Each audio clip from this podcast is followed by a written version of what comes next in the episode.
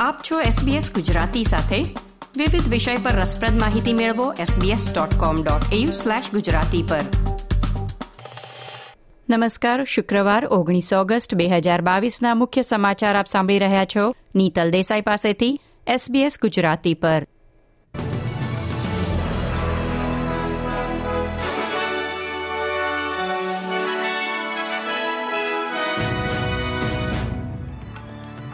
આજના મુખ્ય સમાચાર.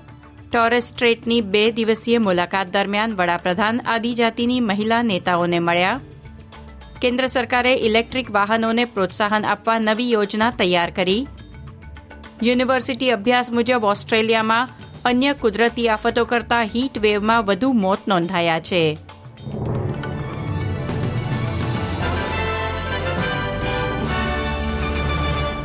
પ્રસ્તુત છે સમાચાર વિગતવાર. વડાપ્રધાન એન્થની એલ્બનીઝીએ જણાવ્યું છે કે ઓસ્ટ્રેલિયાના મૂળ નિવાસીઓ માટે બંધારણીય માન્યતાને મુદ્દે તેઓ સંસદમાં સર્વસંમતિથી સમર્થન ધરાવે છે. વડાપ્રધાન એલ્બનીઝીએ ટોરસ સ્ટ્રેટની મુલાકાત લીધી અને ફર્સ્ટ નેશન્સ એટલે સ્વદેશી મહિલાઓ સાથે વાત કરી હતી અને કહ્યું કે તેઓ સફળ લોકમત લેવા માંગે છે. જનમત માટે ઓસ્ટ્રેલિયનો સમક્ષ એક સીધો પ્રશ્ન મૂકવામાં આવશે એબરિજિનલ અને ટોરેસ્ટ્રેટ ટાપુવાસીઓના સંસદમાં પ્રતિનિધિત્વ સાથે બંધારણમાં માન્યતા આપવાનું શું તેઓ સમર્થન કરે છે કે નહીં? બે હજાર બેમાં જીવલેણ બોમ્બ ધડાકામાં અઠ્યાસી ઓસ્ટ્રેલિયનો સહિત બસોથી વધુ લોકો બાલીમાં માર્યા ગયા હતા. એ હુમલામાં તેની ભૂમિકા બદલ એક ગુનેગારને વીસ વર્ષની જેલની સજા કરવામાં આવી હતી, પરંતુ તેને અડધી જ સજા ભોગવ્યા પછી સારા વર્તન માટે વહેલો મુક્ત કરવામાં આવી શકે છે.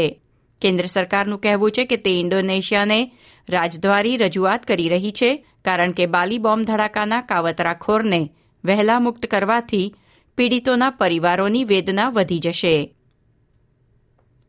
પર્યાવરણને ઓછું નુકસાન કરે તેવી કારના ઉપયોગનું અન્વેષણ કરવા માટે રાજધાની કેનબેરામાં પ્રથમ ઇલેક્ટ્રિક વાહન બેઠક આજે ઓગણીસ ઓગસ્ટને રોજ યોજાઈ છે.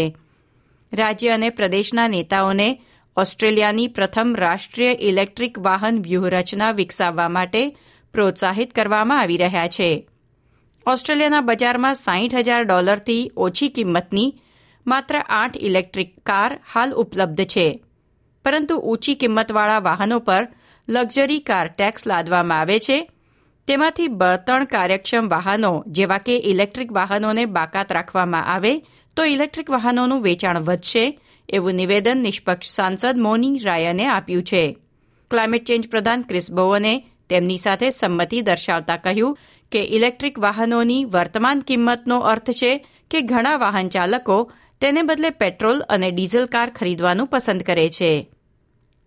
ઓનલાઇન પ્રકાશિત અહેવાલોમાં બદનક્ષીભરી સામગ્રી સામે પોતાનો બચાવ કરવાનો પ્રયાસ કરતા ઓસ્ટ્રેલિયનોને હાઈકોર્ટના એક ચુકાદાથી મોટો ફટકો પડ્યો છે. ગૂગલ સર્ચમાં આવતી એક લિંકમાં મેલબર્નના વકીલને બદનામ કરવામાં આવ્યા હોવાની ફરિયાદ તેમણે અદાલતમાં નોંધાવી હતી. પરંતુ હાઈકોર્ટે ચુકાદામાં કહ્યું કે ગૂગલે અહેવાલ પ્રકાશિત કર્યો નથી, માત્ર વાચકોને તેના તરફ દોરે છે, તેથી બદનામી માટે ગૂગલ જવાબદાર નથી.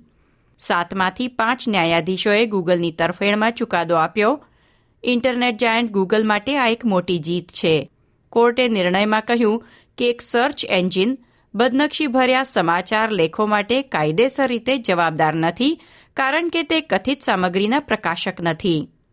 માનહાનીના વકીલોએ એએપીને કહ્યું હતું કે તેઓ આ નિર્ણયથી આશ્ચર્યચકિત છે અને કહ્યું કે તેની પ્રતિષ્ઠા બચાવવાનો પ્રયાસ કરતા લોકો પર આ નિર્ણયથી ખૂબ મોટી આડઅસર પડશે.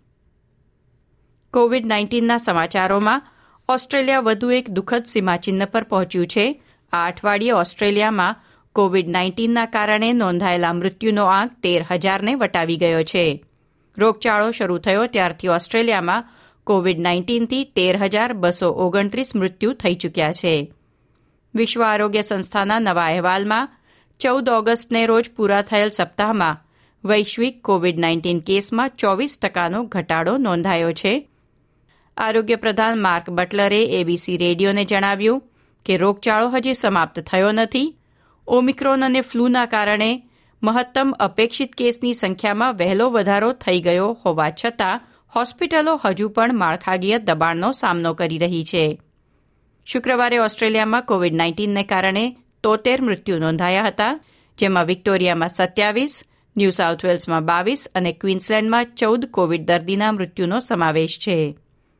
આરોગ્ય અને વૃદ્ધ સંભાળ વિભાગે બાળકોમાં વાયરલ ચેપને કેવી રીતે ટાળવો તે વિશે કુટુંબોને યાદ અપાવવા માટે એક નવું ગીત આઈ ગોટ યુ બહાર પાડ્યું છે. જેમ્સ કુક યુનિવર્સિટીનો અભ્યાસ દર્શાવે છે કે હીટ વેવ દરમિયાન હોસ્પિટલ અને એમ્બ્યુલન્સની માંગ નોંધપાત્ર રીતે વધે છે. અન્ય કોઈપણ કુદરતી સંકટ કરતાં વેવ દરમિયાન વધુ લોકો મૃત્યુ પામ્યા છે. રિપોર્ટમાં, વર્ષ બે હજારથી બે હજાર વીસની વચ્ચે ભારે ગરમીના દિવસો અને હીટ વેવ્સનો અભ્યાસ કરવામાં આવ્યો હતો, જેમાં વિવિધ પરિસ્થિતિઓ માટે હોસ્પિટલમાં દાખલ થતા લોકોની સંખ્યામાં નોંધપાત્ર વધારો જોવા મળ્યો છે. અભ્યાસ દર્શાવે છે કે ઓસ્ટ્રેલિયાએ સતત અને વધુ વારંવાર હીટ વેવનો અનુભવ કર્યો છે જે આબોહવા પરિવર્તનની અસરોને આભારી છે. પેપરના મુખ્ય લેખક હેના મેન્સને એસબીએસ ન્યૂઝને જણાવ્યું કે બદલાતી હવામાન પરિસ્થિતિઓમાં ગરમીના દિવસો આરોગ્યને કેવી રીતે અસર કરી શકે છે, તે વધુ સારી રીતે સમજવા માટે વધુ સંશોધન કરવામાં આવી રહ્યું છે. આ સાથે આજના સમાચાર સમાપ્ત થયા.